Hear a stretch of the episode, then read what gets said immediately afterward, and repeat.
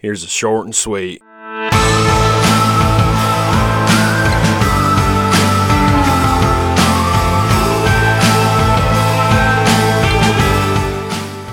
Okay, men, today we're going to talk about a famous mountain man named Miles Goodyear. My dad came on and told about his favorite mountain man and some of the adventures he had. Let's give it a listen. My favorite mountain man, I believe, is Miles Goodyear. He was born in Connecticut, I think in 1817, and he became an orphan at four years old, and he was an indentured servant. He ended up in Independence, Missouri, in 1836, he joined up with the Whitman Spalding wagon train that was heading for uh, Oregon. One of the first, well, I think they were the first wagon train to travel the Oregon Trail into Oregon. Along the way at Fort Hall in Idaho, he departed from the wagon train and he began a career of trapping and exploring there in the mountains of Utah, Idaho, and Wyoming.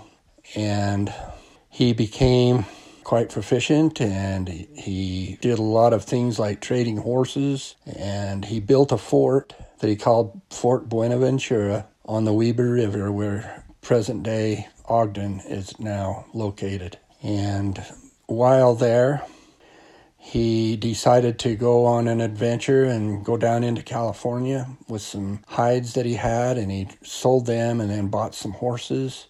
Returned back to the trail that he came on and back to Missouri. Found out that the war with Mexico was over. The demand of horses wasn't that great.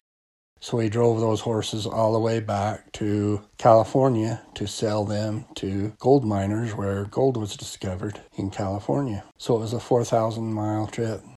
I think the thing that impressed me most about Miles Goodyear, I was snowed in in 1982 up on the mountains here, and the only book I had to read was a history book of Utah, and Miles Goodyear's biography was there, and it impressed me. I think what impressed me the most was he was about my age. When he was having these adventures, I was 26 years old at the time, and he had his dreams. I also had my dreams.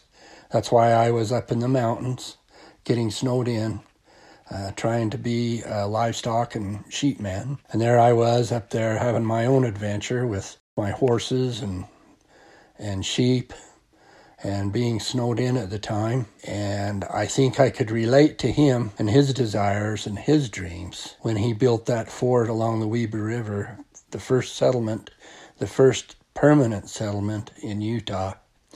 But I think that's what impressed me about him the most. And that's why I named my second son Miles.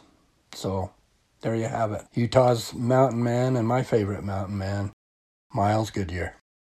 Men, go out there, have adventure, and live your dreams just like Miles Goodyear did.